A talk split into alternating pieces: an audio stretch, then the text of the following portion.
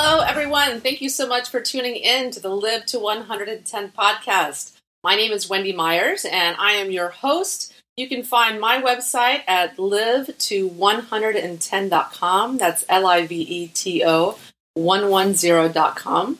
And you can find this video podcast on the YouTube channel, Wendy Live to 110. Today, we are having my very good friend, Morley Robbins, on the show today.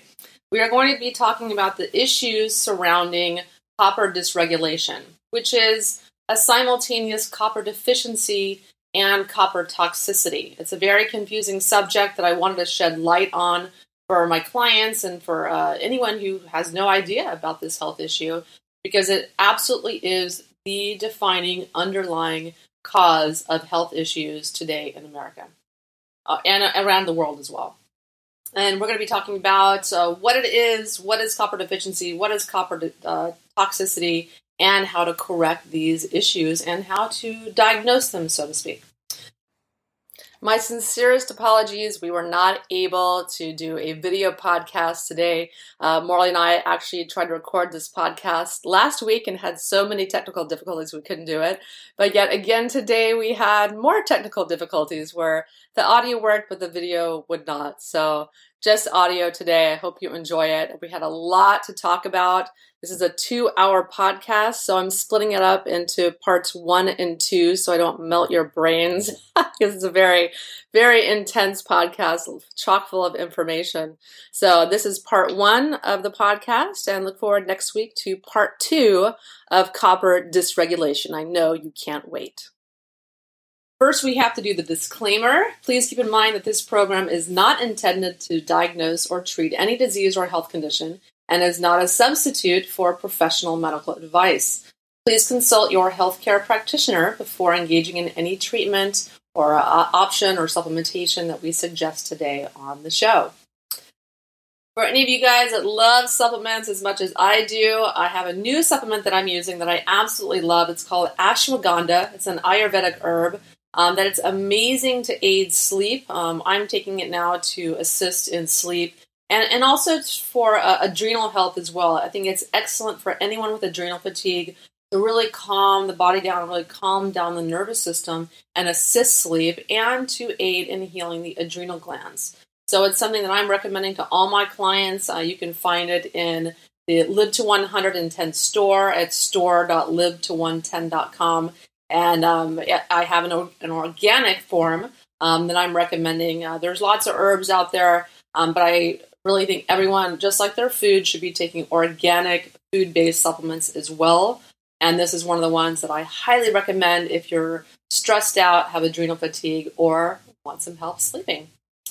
Our guest today is Morley Robbins, also known as Magnesium Man, and he's the founder of the Magnesium Advocacy Group on Facebook. His website is gotmag.org. He has a mainstream medical industry background.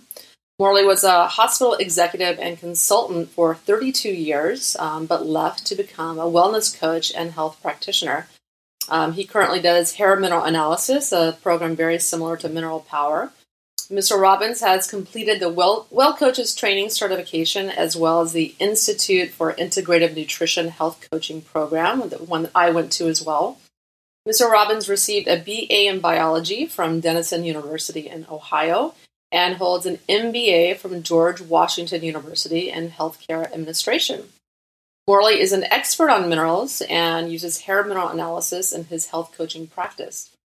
21 books and 1,200 articles later on magnesium and magnesium deficiency and on other minerals as well, Morley has come to realize that magnesium plays a huge role in all metabolic systems and is therefore a contributing factor in nearly all disease.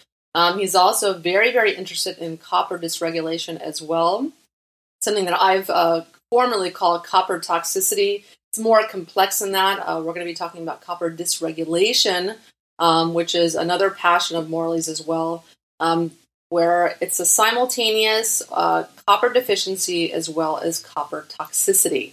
Those two things can happen at the same exact time.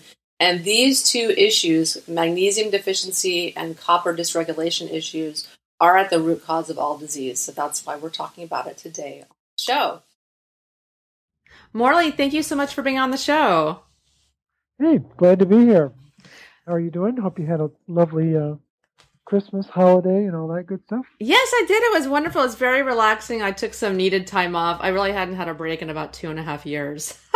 So I've been going. So I took a week off and I did not look at my computer, and it was very rejuvenating. What is that word you used? Break? You took a break? I took a break. I know. It's very, very good for my adrenals, bad for everyone else learning about health. Yeah, no usually kidding. I just can't stop. I just enjoy what I do. So it's a byproduct of that.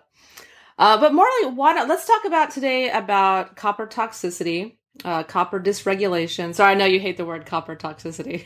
Yeah, I was about to freak out. Yeah. So we're going to talk today about copper dysregulation. But first, why don't you tell the listeners a little bit about yourself and how you became a health coach? I backed into it. This wasn't what I thought I would be doing when I grew up, but I affectionately refer to myself as a pre-med retread. And when I was in college, I had designs of becoming a doctor, and my organic chemistry professor made sure that was never going to happen. I've thanked him many times since that fateful process. But I went into the hospital field, worked there for 32 years, and developed a frozen shoulder, which forced me into the alternative healing world, the world of natural healing. And I went kicking and screaming and realized that was my true calling, and I've become a wellness coach. And I really quite unexpectedly have become an expert on minerals. And the two that I have the greatest fascination with are magnesium and copper. And in part, it's just because of how important they are in the body. It also just happens to be the two minerals that my mentor, Rick Malter, who I think the world of, tends to focus on as well. But when you begin to dig into the weeds of why everyone's sick, about 99% of the reason is they don't have enough magnesium, or they don't have the right bioavailability of their copper. And it's no more complicated than that. And yeah, and listeners, if you're interested, we did a previous show on how to prevent a heart attack with magnesium, previous podcast. I definitely recommend checking that out. But of course, there's lots more information about magnesium beyond just preventing a heart attack. So I recommend giving that a listen to. And personally, I agree with you. I think copper dysregulation is one of our top health crises. Can you tell us a little bit about what copper dysregulation is and how it happens? It's something that's very, very confusing to a lot of my clients, and I think to a lot of people out there. Yeah, no, I think it's an incredibly confusing issue, in part because of the very different natures of the two minerals that we just talked about. When people have a magnesium deficiency, it's mathematical. They're down, they need to restore it, you add magnesium, and voila, they're back in the game. Copper doesn't work that way.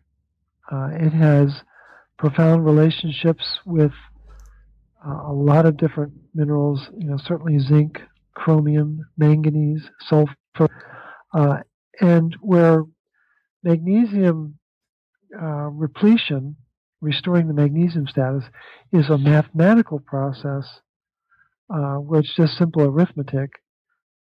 Trying to deal with copper dysregulation is more like solving a quadratic equation. It's really complicated. And in part, it's complicated by the fact that people have been brainwashed over the last 30 years to think of copper as being a bad guy. We got to get rid of it, and it's toxic, and get it out of your body.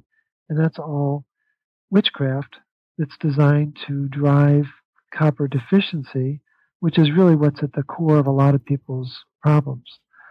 I'm sure that you've got clients and followers who have fibromyalgia, or they have Lyme disease, or they have certainly thyroid issues, Hashimoto's, and all sorts of things, rheumatoid arthritis, people who probably have experienced, or someone in their family has experienced, an aneurysm. All of these conditions have a common origin, copper dysregulation. And it's really staggering when you begin to realize that that one mineral has that kind of impact, and it's through 30 different cupro enzymes. Cupro is their derivation of copper, and it's those 30 enzymes that, when they go out, begin to affect thousands and thousands of other enzymes. I think where there's a lot of confusion is that copper has become so ubiquitous in our environment. The pipes that bring water into our home and into our buildings is copper pipes, where 100 years ago they were all zinc pipes, oddly enough. But that all changed after the First World War, and then really accelerated after the Second World War. So suddenly copper pipes, and when you have the type of water that we have from our treatment, it causes copper to leach out of that pipe and into the water. Copper is a known antifungal agent. Well, commercial growers use copper sulfate, and they spray it on all produce to make sure that there isn't any increased amount of fungus as it's moving the 1,500 miles from one side of the country to the other. So we're exposed to a lot of copper that way. Also, we've got things like a lot of the processes for birth control tie back to copper. Birth control pills and a copper IUD has a profound impact on a woman's body. The use of antibiotics are profoundly influential in disrupting copper regulation, in large part because copper plays a key role in the effectiveness of antibiotics. And it has to do with its ability to disrupt or support iron metabolism, depending upon what they're trying to do with the bacteria that they're trying to go after. So it's very pervasive, and what is really key to the whole process is to understand that what's very important for copper is that it be attached to its transport protein, which is called ceruloplasmin. Ceruloplasmin is a fancy word, really means it's French for blue blood, but what its role is in the body is to make sure that the copper and the iron are being properly transported so that it doesn't cause oxidation. So I'm sure a lot of your listeners and followers are familiar with the story of Dr. Jekyll and Mr. Hyde. Dr. Jekyll was this famous physician in London, who was a really gifted doctor and quite the gentleman, but he always wore a cape. Well, the interesting thing about the scientific symbol for ceruloplasmin are the initials capital C, little p. So I call it the cape. So when copper is wearing the cape, it's just this incredibly important mineral that enhances and activates some very important enzymes in the body. But just like Mr. Hyde, when Dr. Jekyll took off his cape, he became a serial killer. Well, copper without its cape is a very destructive element, and it's one of the most oxidizing elements in the body, maybe second only to iron or fluoride and a few other elements. But copper without its transport protein is violently disruptive. And what's fascinating is that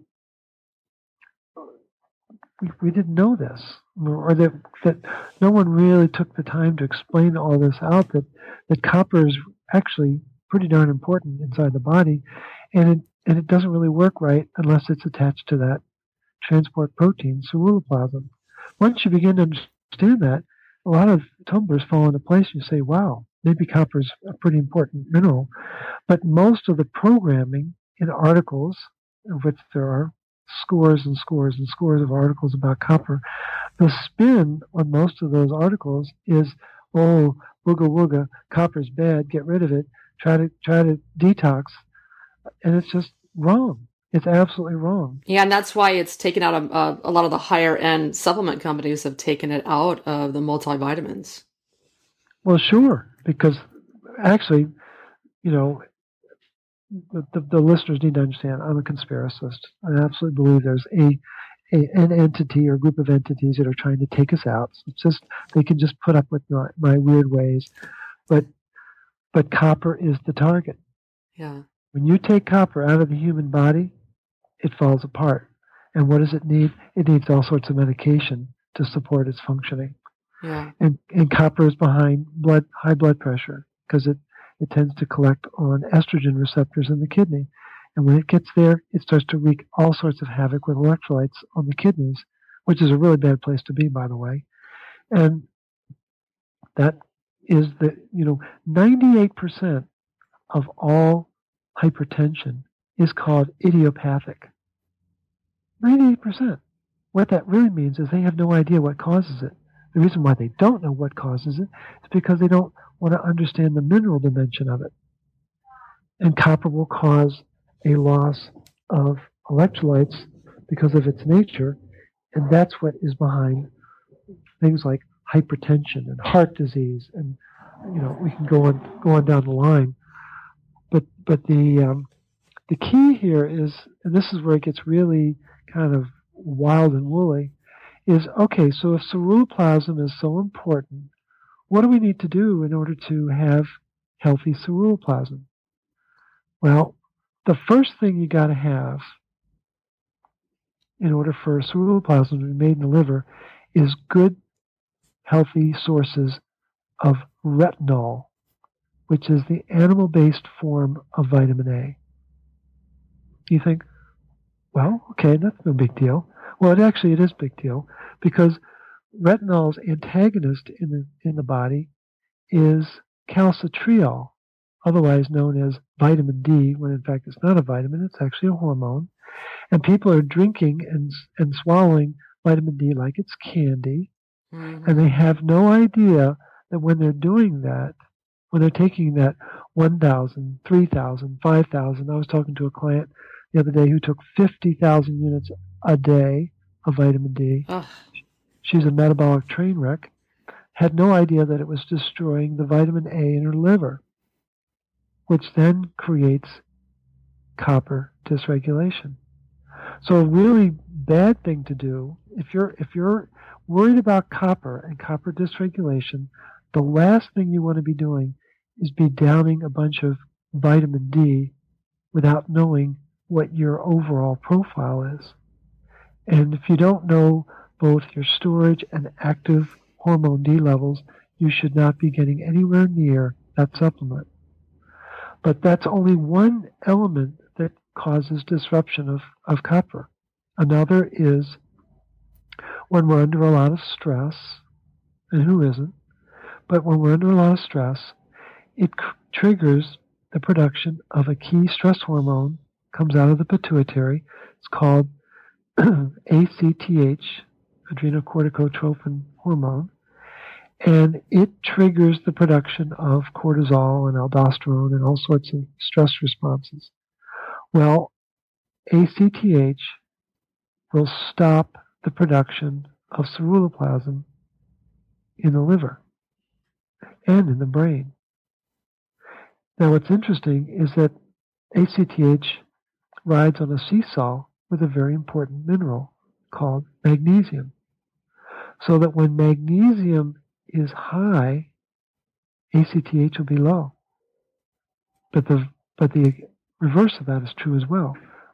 Magnesium gets low because of all sorts of stress, ACTH will build. So as we get more and more stressed out, it causes a breakdown in the production of ceruloplasmin, which is the very mechanism to create copper dysregulation. Because when ceruloplasmin stops being made, then we have high levels of unbound copper, unbound to ceruloplasmin, and we have low levels of bound copper at the very same time. So that once that cape comes off, once that cape isn't being made, copper goes rogue. And that's the very mechanism. So you want to deal with your stress. You want to be very thoughtful about how you supplement the fat-soluble vitamins, you never isolate them. You take them in combo at least, A with D, E with K, but never just one by itself. A third thing that you want to avoid is high fructose corn syrup, because what high fructose corn syrup is designed to do is cause copper deficiency in the liver and at the same time cause iron toxicity. And it does it perfectly.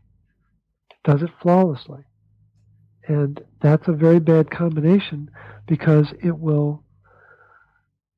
You need copper in order to make ceruloplasmin. And that's one of the many catch-22s in the body. So the very mineral that you need to properly bind up is actually needed in order to make the protein that allows that to happen. And the challenge is high fructose corn syrup is pervasive throughout the food industry. It's everywhere. And most people wouldn't even stop to think about it. But that sweetener is made in a very specific way, and that's the very biochemical mechanism that results, at least the mineral impact. But high fructose corn syrup is very bad, very toxic to the liver. It's in fact what's behind all non-alcoholic fatty liver disease, but it will destroy the production of ceruloplasmin. And then a fourth known element is ascorbic acid. Everyone's been trained to think that vitamin C and ascorbic acid are one and the same. They're not. The vitamin C molecule is like a car. It's a shell with four wheels, a steering wheel, and an engine. And that's pretty much the design of a car, and that's pretty much the design of the vitamin C molecule. Ascorbic acid, on the other hand, is the shell of the car and no moving parts. But the real downside, or the important part about the vitamin C molecule is that that engine is actually an enzyme called tyrosinase, and that spark plug that runs that engine is copper. And it turns out that very enzyme, tyrosinase, is very important in helping the body to metabolize copper. Ascorbic acid, on the other hand, causes copper to separate from ceruloplasmin. Isn't that interesting? Wow. So it's very, very disruptive, and I cannot account for the work of Linus Pauling, who was taking 10 and 15 and 20,000 milligrams of ascorbic acid. It makes absolutely no sense at all. And the research is very clear that it's a very disruptive element. And for those of your listeners who think that Albert Svengorgi got the Nobel Prize for discovering ascorbic acid, that is absolutely laughable, when in fact he got it for discovering the vitamin C molecule. And what we're engaged in is revisionist history to try to get people to think that ascorbic acid is the active agent, when in fact it's a lot of different moving parts. Yeah, and I think that listeners have to be very careful when they're reading studies or reading the work of certain physicians that are using high-dose ascorbic acid for therapeutic uses. And while they may get one effect, like one detoxification effect or whatever therapy they're using it for, there is a price to pay on the other side with the copper dysregulation that may not be being monitored or be aware of. But the fact is, this synthetic molecule is not going to produce miraculous health in a body. It might produce a short-term health benefit, right, that's shown in a study, but not an overall long-term production of health. That's my opinion. And that's why I no longer use it on my healing program, Mineral Power. That's great. No, I totally agree. For those who want to drill a little deeper, you might enjoy Robert Thompson's book, The Calcium Lie. And I believe he has a chapter devoted to the vitamin C molecule. It's quite interesting reading. So what I think what the listeners and viewers need to understand is that in the world of allopathic medicine, there are three primary areas of focus. One is on the thyroid, another is on calcium, and the third is on iron. It's really what they That's what they really key in on from a mineral and metabolic standpoint. Well, isn't that interesting? Because when you focus on the thyroid and medicate on the thyroid, you shut down the adrenal glands. And that's the stress response in the human body, is adrenal glands. When you focus on calcium and start hyper-supplementing with calcium and vitamin D, which raises calcium,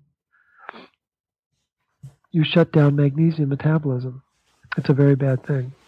And when you focus on iron, and there's complete confusion about the interrelated mechanisms of iron and copper metabolism, but when you focus on iron, it shuts down copper metabolism. It's just one of the quirks of the human body. And so the very three things that the traditional, conventional doctors focus on create clients for life. Because once you've got control of someone's thyroid and you're focusing on calcium and iron, the person can never get back to metabolic balance. It's impossible. And I think that's where a lot of the confusion is as well, because it turns out that the adrenal glands are where 95% of the body's store of whole food vitamin C is. What's important to understand is that the thyroid makes one hormone a day. And it's a very important one. I'm not disputing that at all. The adrenal glands make 50 hormones a day. Not just cortisol. There are a whole bunch of hormones that need to be made.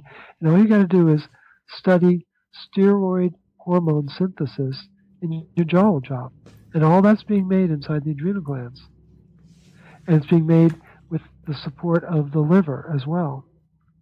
And if what's really key is to understand that the cytochrome P450 family of enzymes, which is what converts the steroid hormones from one spectrum to the other, well, they're copper dependent. And if you don't have bioavailable copper, your hormones don't work, or they can't morph from one to the other. And so then suddenly people are in this situation where they need bioidentical hormones. Why? Because they have mineral disruption. You know, our great-grandparents didn't have this insanity. Yeah. They didn't have all these, you know, medications that they're putting in the creams and stuff like that. And it's just, you know, we've been conditioned to believe that that's normal. Well, it's not. No, it's not. And that's what I had told so many of my clients that start to work with me is it's really difficult for them to believe that they don't need thyroid medication for life and they don't need bioidentical hormones the minute they turn menopausal, because they've been conditioned to think and trained to think by the mainstream media that once you start taking thyroid medication, you need it for life. No, BS. You need mineral supplementation, balancing your minerals, detoxification, etc., to correct your body's function. And then it works. That's right. And we've had one client who had their thyroid taken out, focused on rebuilding their body, and their thyroid tissue came back. It's like, wow. Oh my God, you talk about bizarre, because she was on thyroid medication and had to basically stop it because it was causing too much disruption. It was an amazing process. So yeah, totally agree with that. But I think the challenge is getting people to accept that the body will in fact rebuild itself. And there's so much conditioning out there that we're designed to fail, and we're falling apart, and you're getting on. I had a client just the other day who went to the doctor for some issue, and the first thing out of the doctor's mouth was, "What do you expect? You're getting older." No desire to understand what the mechanism was, no concern about the metabolism, and was it being properly fed. It was, well, what do you expect? You're getting older. And it's a very sad state that we find ourselves in. So go ahead. Yeah. So what percentage of your client base would you say have copper dysregulation? I would bet it's probably in the 90% range. I bet there are very few who don't have some kind of copper dysregulation.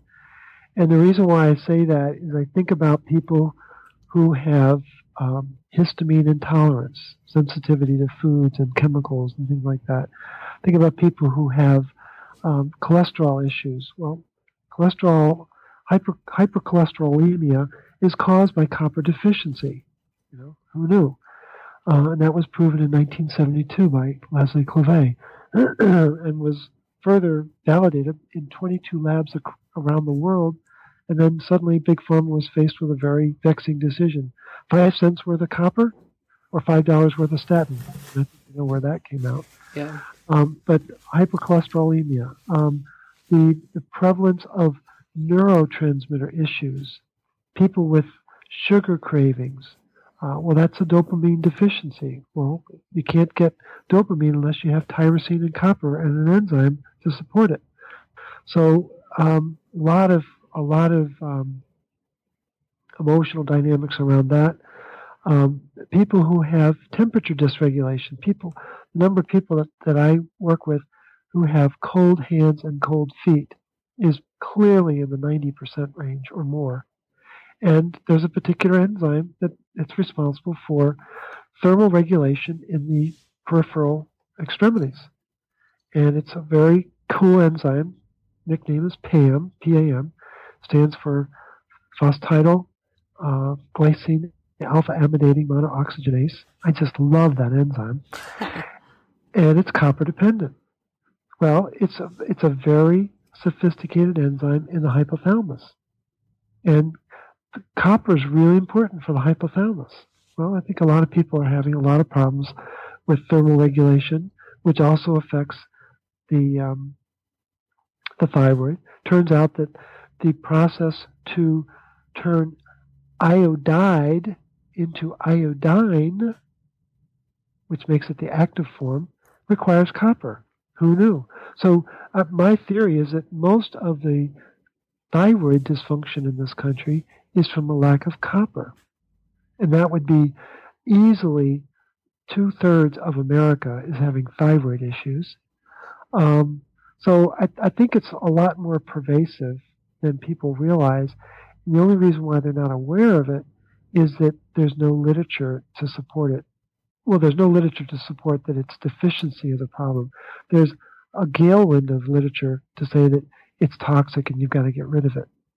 And in fact, what they're now finding is that the issues of Alzheimer's, Parkinson's, Lou Gehrig's disease, multiple sclerosis, all of these very vexing neurodegenerative conditions are at the very origin of that is copper dysregulation and almost without exception, copper deficiency. And copper deficiency will lead to an iron problem. And when iron gets out of whack, a lot of bad things happen. So I think it's far more pervasive than people realize. It's just there's no easy reference point for people right now to connect their ailment to a copper issue. Well, you touched on this a little bit, but let's talk about the copper conundrum, because I think this is the most confusing thing for most people, is how can one be copper toxic and copper deficient at the same time? It goes back to the transport protein, ceruloplasmin, and what makes copper bioavailable is it takes 6 copper ions to make the ceruloplasmin molecule functioning.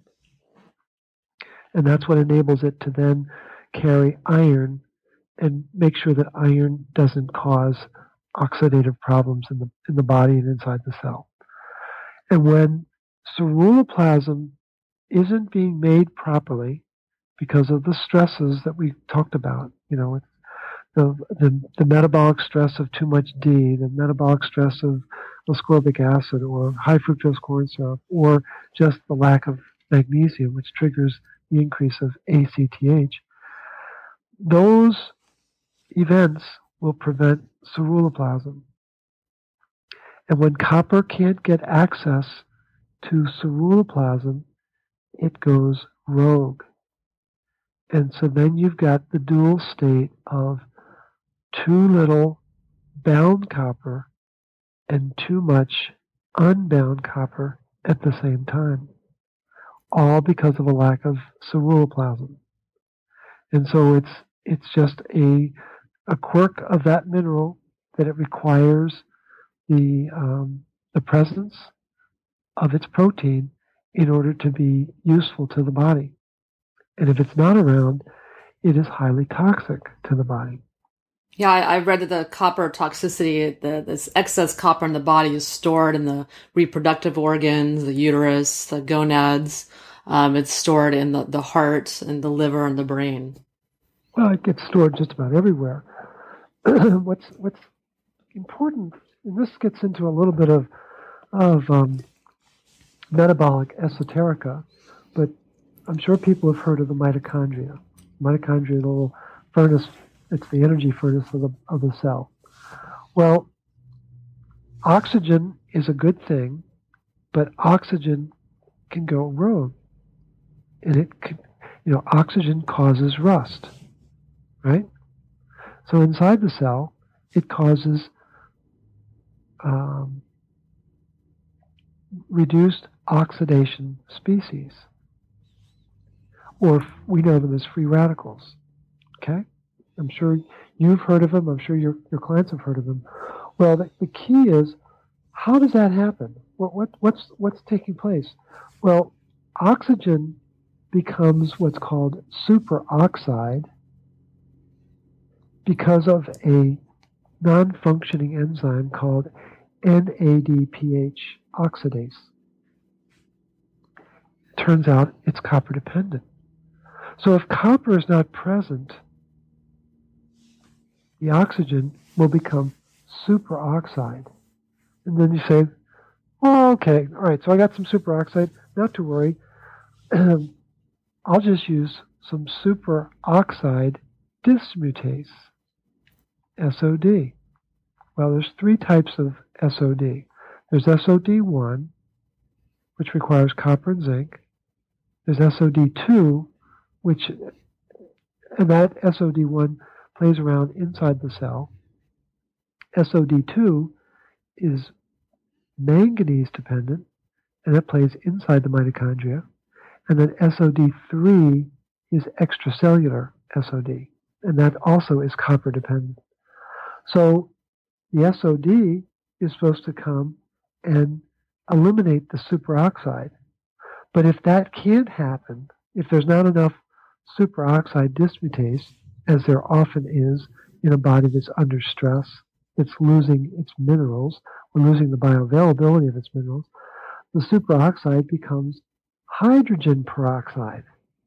And you say, relax, I've got catalase. And catalase is what's going to turn that hydrogen peroxide into water and oxygen so that the cell can use that for other reactions. Well, catalase is iron dependent. And if the iron isn't bioavailable for lack of copper, it becomes a really bad thing. It becomes a hydroxyl radical. And so copper is pretty darn important to prevent free radicals. And so that whole dimension of understanding at a metabolic level inside the mitochondria, if copper's not there, there's a lot of bad stuff that happens, and the free radicals will basically bring the cell to death because it wears it out. Because it's gotta neutralize that, and if it can't neutralize it, it will die. And that's the mechanism behind a lot of these neurodegenerative diseases, like Alzheimer's and Parkinson's and multiple sclerosis. And it's a very subtle dimension, but it's because of copper not being properly bound to its protein because of stress and stressors. And, yeah. It's huge. It's absolutely huge. Yeah, that was a very detailed, intricate, yet simple explanation. It was really beautiful. I hope it helps. Yeah, so why don't we first go into detail about copper deficiency specifically? You listed a lot of health conditions and things of that nature in general, but what are the specific symptoms and health conditions related only to copper deficiency? Well, people who have energy problems, you know, fibromyalgia, chronic fatigue, adrenal fatigue, the likely culprit is a key enzyme that's part of the electron transport chain, which is what's taking place inside those energy furnaces, the mitochondria.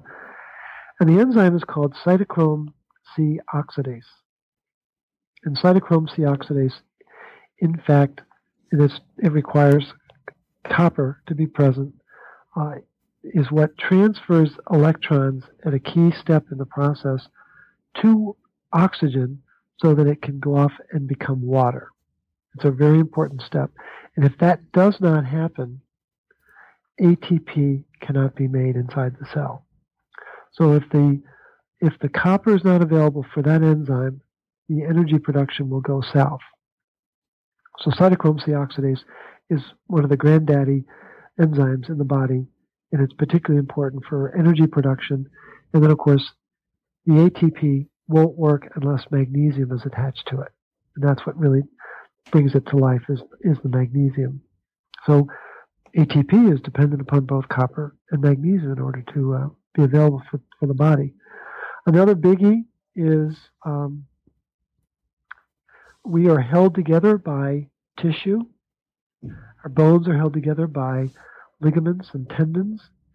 And all of that is made possible by an enzyme called lysyl oxidase.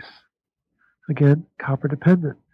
Well, if lysyl oxidase isn't around, hearts begin to enlarge, like enlarged heart, congestive heart failure. I'm sure people have heard of that. Aneurysms. Blood vessels need both collagen and elastin, which are made possible by lysyl oxidase, in order to work properly. So if someone has a stroke, you know, that's caused by a lack of lysyl oxidase. So that's a very important mechanism. Another biggie that I mentioned before, like PAM, the energy regulation at the extremities is very important. And the hypothalamus is constantly monitoring the environment and the body to say, is everything okay? Well, if it doesn't have the copper, it can't properly regulate temperature in the extremities, which becomes a very big issue for people, and a lot of discomfort as a result of that. Another biggie is, I alluded to it earlier, but a key step in the production of neurotransmitters is to take tyrosine plus a key enzyme called dopamine beta monooxygenase, which requires copper, and that turns it into dopamine. And that's a very important step to take place in the body, because dopamine is very important for the drive, that desire to want things, and to keep it in a healthy balance. Excuse me. When there isn't enough copper to do that, you get dopamine deficiency, and that's what's behind all craving. Craving for sugar, craving for alcohol, craving for drugs, craving for gambling, you name it. Dopamine deficiency is at the center of all of that. And so that DBM enzyme is pretty darn important for the proper functioning of the body. So I think there's some very key mechanisms that allow the body to work properly, and if the copper is not present, that's just not going to happen, and the body begins to act out and begin to behave in a very untoward way. The enzyme that I just mentioned a little bit ago, the copper zinc SOD, that superoxide dismutase is profoundly important inside the cell. And there's a lot of research that's coming out now, most of it outside of this country, by the way, that is beginning to realize that mechanism of copper zinc SOD is, if that's deficient, the cell begins to basically fall apart. And that's where a lot of metabolic dysregulation takes place, right there, with the lack of that one. But between SOD and the cytochrome C oxidase, you can bring the cell basically to its knees. All because of a lack of one mineral, all because of a lack of one protein called ceruloplasmin. It's kind of mind-boggling when you think about it. Yeah. I know for myself, when I started taking copper, I could not believe how much better I started feeling. Yeah, and it's just, see, the thing is, like yesterday I was reading this fascinating article about autoimmune disease. You know, everyone's talking about autoimmune disease. Well, what are autoimmune diseases? Multiple sclerosis, rheumatoid arthritis, lupus, Alzheimer's, Parkinson's. These are all autoimmune diseases. Hashimoto's, autoimmune disease. And what this particular author was suggesting is that it's caused by a lack of copper. And the way he described it was very funny. He was talking about its partner, zinc, is really important for immune function. It turns out that copper, zinc, and iron are all three very important for the immune function. But in his explanation, he was saying that think of zinc as sort of the mechanic repairing a car. And when the mechanic starts to act out, the last thing you want to do is start to give the mechanic a bunch of coffee, which is only going to make it more excited and so he'll start destroying cars at an even faster rate.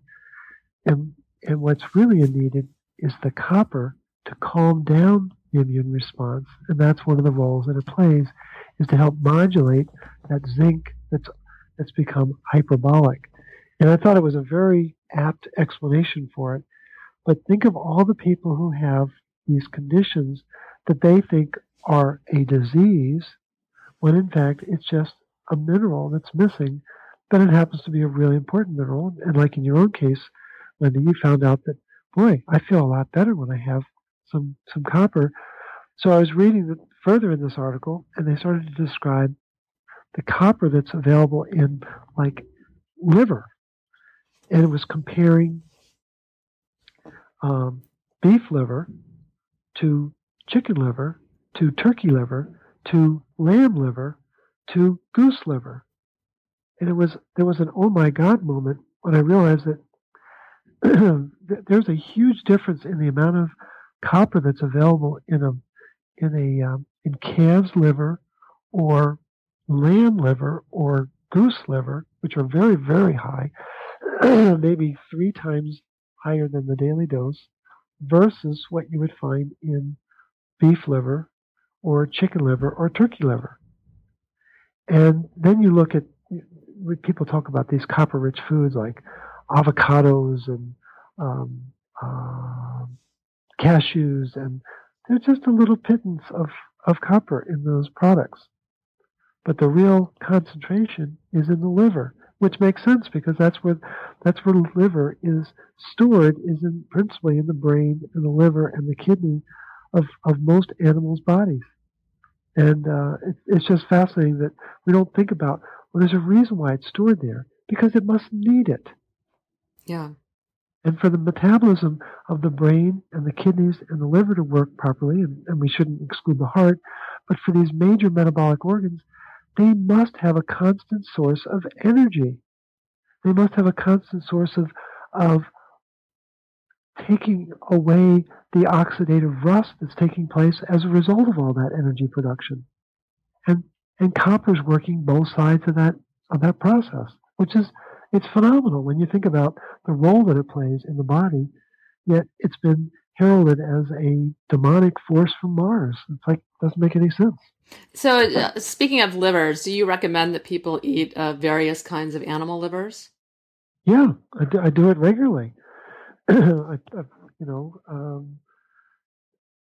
asked one of the world's authorities on copper is, I mentioned him earlier, Leslie Clavey. He's now retired, brilliant MD, PhD, who focused on copper. And I was talking with him several months ago, and I asked him, I said, so how do you get the proper balance of zinc, copper, and iron? He said, well, there are certain foods you have to eat. And I said, well, what would those foods be? And he laughed. He said, well, he said, probably the best source is liver, because it's a perfect balance of copper, zinc, and iron. Now, the challenge is finding the right source, because you don't want to eat commercial. You know, you're going to want to get a grass-fed animal that has been raised properly. But that's what our ancestors did. There's not one person who's listening to this that doesn't know of either their parents or their grandparents that ate liver at least once a week. Mm-hmm. There's a reason why they did that, because our ancestors knew that those animal organ meats were very rich in minerals and played a very important role in supporting our metabolism. And if I'm offending the people who are vegetarian or vegan, forgive me, but there's a rich legacy of research, you know, via Weston A. Price and others, who pretty much established that we are dependent on these animal sources of protein, animal sources of oils and fatty acids. And they're also, what I've come to realize, I can't prove it, but I have this theory now, Wendy, that I think the copper that you get out of a liver is completely different than the copper you get out of an avocado. Mm. And I think the copper in that liver is already bound. It isn't as problematic as the copper in that vegetable that doesn't have the ceruloplasmin. It can't, because it's not an animal. And only an animal would have the ceruloplasmin molecule. Yeah, I mean, the same it can be said for iron. You know, that there's non-heme iron in plants that is not as bioavailable. And the heme iron in red meat that is immediately usable by our body because it's in the correct form. Right. And just now that you brought that up, just so that folks understand, you cannot make heme without copper. It's impossible. And so iron gets all the notoriety, but the heme molecule is absolutely dependent on copper for its production. Not an insignificant thing to know. Yeah. And the level of confusion about the copper iron issue is staggering, particularly in the allopathic community. They have it completely backwards. And the word that I am now coining to talk about allopaths is the Fratellian that you get at Starbucks. It's called affogato. That means backwards in Italian. And they've got it completely backwards. They're totally affogato about copper and iron. Yeah, well, let's talk about that. This is one of the tests that reveal copper deficiency is testing ferritin levels. So let's talk about that and any other tests that you like to perform with your clients to reveal copper deficiency. Well, the easiest test to at least get a glimpse of what's going on certainly is the hair test. And in many situations, the majority of situations, people have low copper. Occasionally you'll find people with super high copper, which is clearly an indication of a toxic situation. But even with the low copper, you can pretty much bet that there's copper being stored in the liver. So what I've done, and I think other practitioners like yourself are beginning to do, is do blood testing to further validate what, in fact, is taking place. And that's where we begin to get into what is the magnesium status, so we get a sense of where's their stress level. So a MAG-RBC will be very indicative of what's the inverse of that as it relates to ACTH. Look at the zinc, the plasma zinc, and the serum copper to see what the dynamic is between those two minerals. Look at the serum ceruloplasmin to see how well they're producing it. I would say easily 2/3 of the clients that I've tested have low ceruloplasmin, and almost every one of those is directly a result of hypersupplementation with vitamin D. Yeah. Pretty striking. And then the other side that you just alluded to is on the iron side to begin to look at the ferritin molecule or the protein. It's a storage protein for iron, but it's copper dependent, as are all of the other iron proteins like ferroportin and transferrin and hephaestin and I'm forgetting a couple of them, but even the iron hormone hepcidin is copper dependent. And that's the part that doctors don't understand, is that these proteins require copper in order to function properly. And that's one of the quirks of the human body.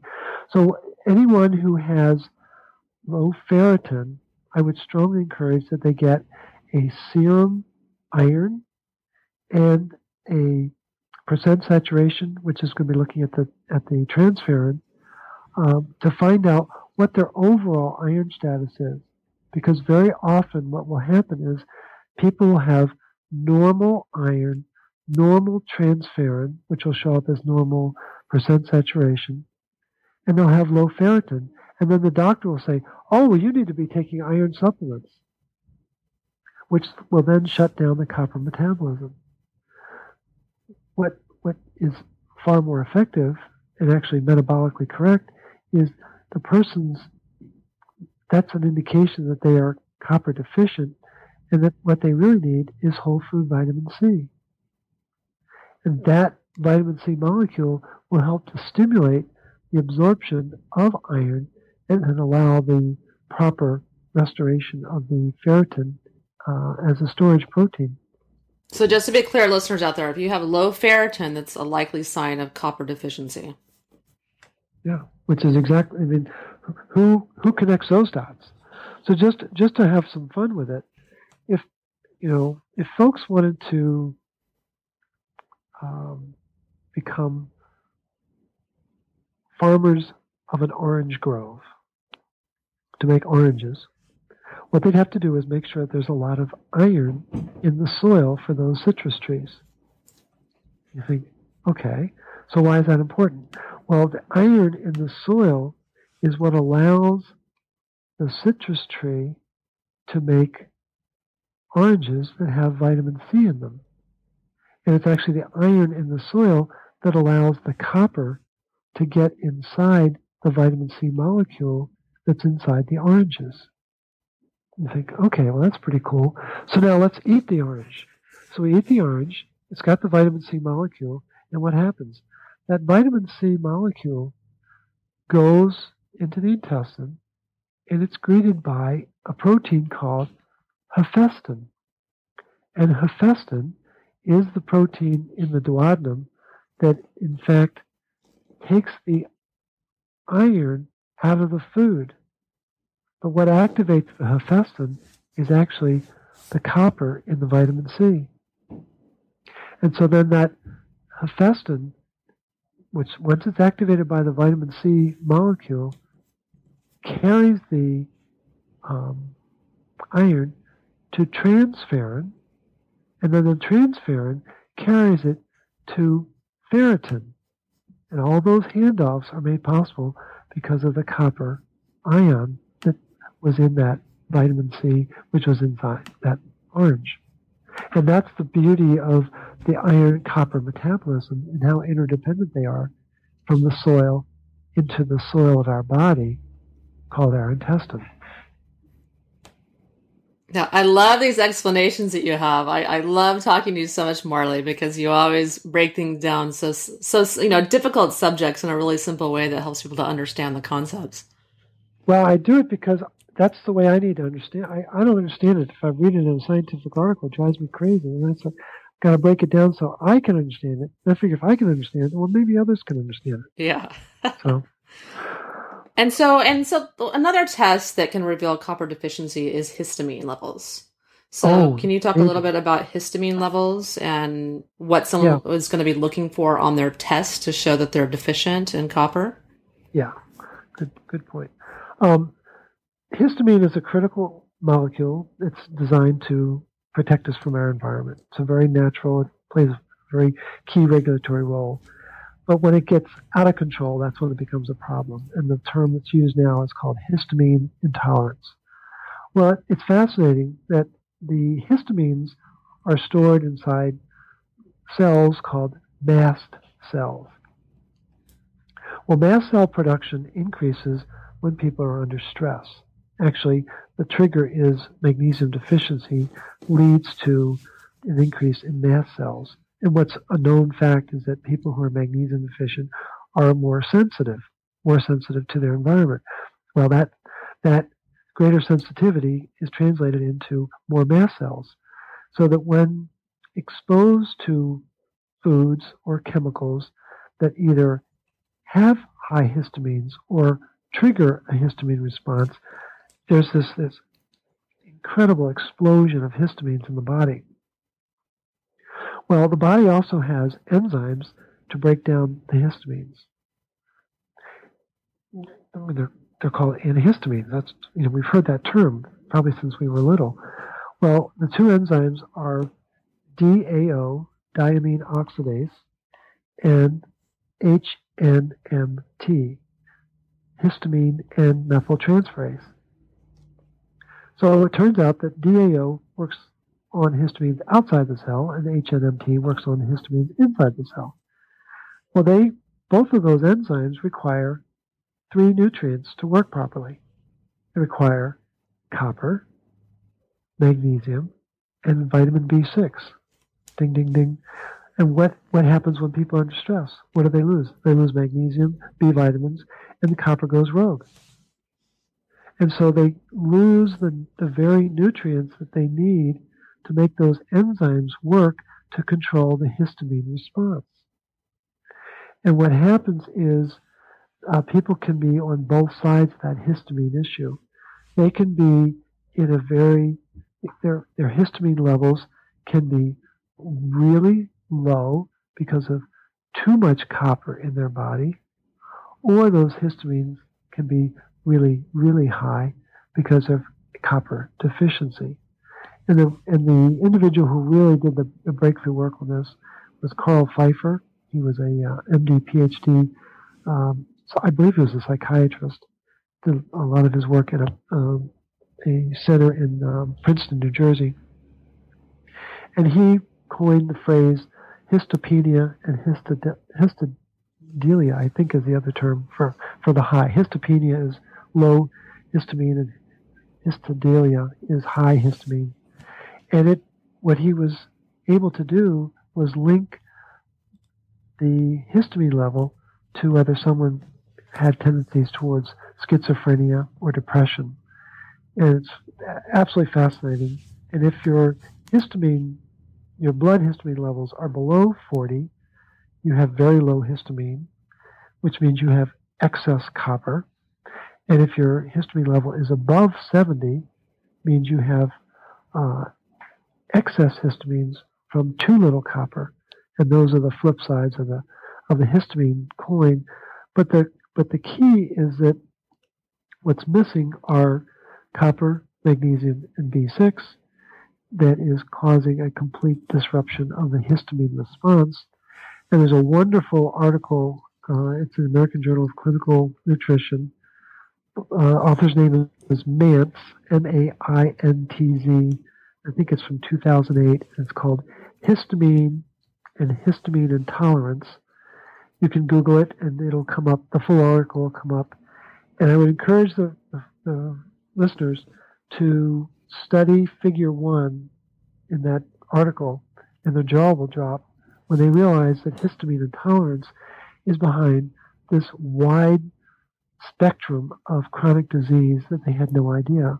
Heart disease and neurotransmitter issues and gut dysbiosis and all of the allergies and stuff that we would expect. But so many other chronic conditions are from a histamine issue. And there are four histamine receptors, H1, 2, 3, and 4.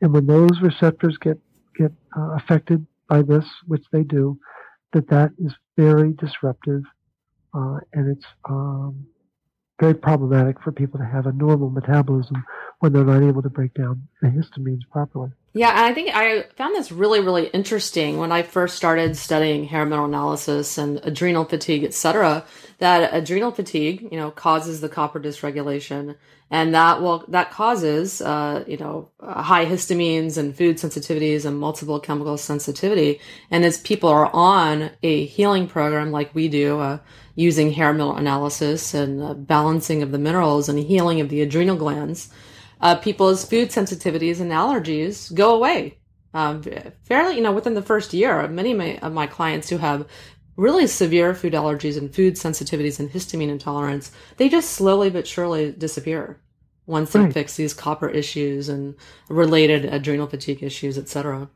Yeah, once you restore the mineral status and the vitamins that are very much a part of it, you would absolutely expect that the body would go back to normal regulation. I mean, this whole idea that there's such a thing as medical disease is just, it's so laughable. I mean, there really isn't. I refuse to believe that there is such a thing as medical disease. There's a lot of, metabolic dysfunction, and all of that's caused by mineral deficiencies, but this notion that there's a disease, I mean, this whole idea that there's the germ theory, I mean, Pasteur was a fraud. And the New York Times had an amazing article about it. I think it was in 2008, something like 2008, 2010 time frame, where a medical historian took all 10,000 pages of Pasteur's work and realized that he was a fraud. And that's what the headline was in the New York Times. Pasteur was a fraud. Wow. But yet everyone has this conviction that, I don't want to catch the flu. You don't catch the flu. You allow the flu, because your mineral imbalance is such that you don't have the proper mineral composition to ward or to create a proper immune response. But yet people have been so conditioned that disease comes from outside, and it's very sad that people have become so programmed the way they have. Yeah, I agree. I think that the more I learn about the true underlying cause of disease is just nutrition deficiencies and heavy metal and chemical toxicities, and that you can reverse these and you can reverse disease. And I see it every day in my practice. It's unbelievable. Yeah, no, absolutely. I totally agree. And I would not have believed it because, I was raised in a very allopathic family. My sister's a nurse, and worked in the industry for a long time. And I worshipped at that altar. And now with what I know, I'm like, oh my gosh! I mean, this infrastructure, this medical industrial complex, is mind-boggling. It's a scam. It's a scam. A total scam. Yeah. And that's why I tell clients that the doctor that they go to has an MD. Well, that degree stands for mineral denialist. And they refuse to believe anything that you and I have been talking about for the last 60 minutes. Yeah. Yeah, I agree. I think, if I get in a car wreck, I want to go to a hospital. If I have some sort of acute injury, if I do, God forbid, get cancer or something, I want to go to a doctor to get diagnosed, not treated. But I think medicine is very good at diagnosis, but healing disease, not going to happen. They manage diseases with medication. And I think it's last surgery, meds, last resort after you've spent years using natural means to address your health issues. Well, that's the other thing that the MD degree stands for. They manage disease. They don't cure it. They just manage it, because that's where their cash flow comes from, by managing the disease. Yeah. It's pretty straightforward. Well, that is the end of part one of Copper Dysregulation with Morley Robbins. The podcast was 2 hours long, so sorry if I burst your bubble there. I cut it off right in the middle, but we're going to continue next week with part two of Copper Dysregulation with Morley Robbins. If you want to learn how to heal copper dysregulation, how to address copper dysregulation, and all the issues that we discussed today on the show, definitely want to check out my program called Mineral Power at mineralpower.com. It's a comprehensive healing program using proper diet, proper supplementation customized to your body chemistry, lifestyle changes, and detoxification. That's a very, very important component missing in many people's health regimes. And this is a program that I've used to help regulate my copper, that I use with my clients to help regulate copper. So I definitely urge you to go take a look at it. And listeners, thank you so much for taking this hour out to listen to the podcast. I really appreciate your support so much. I have so much fun doing the shows. And I would so appreciate it if you take just 2 seconds out of your time, if you enjoyed what you heard today, to leave me a review and rating in iTunes. That helps me get up in that search engine so that I can spread my message on health to more and more people. Thank you so much for listening to the Live to 110 podcast.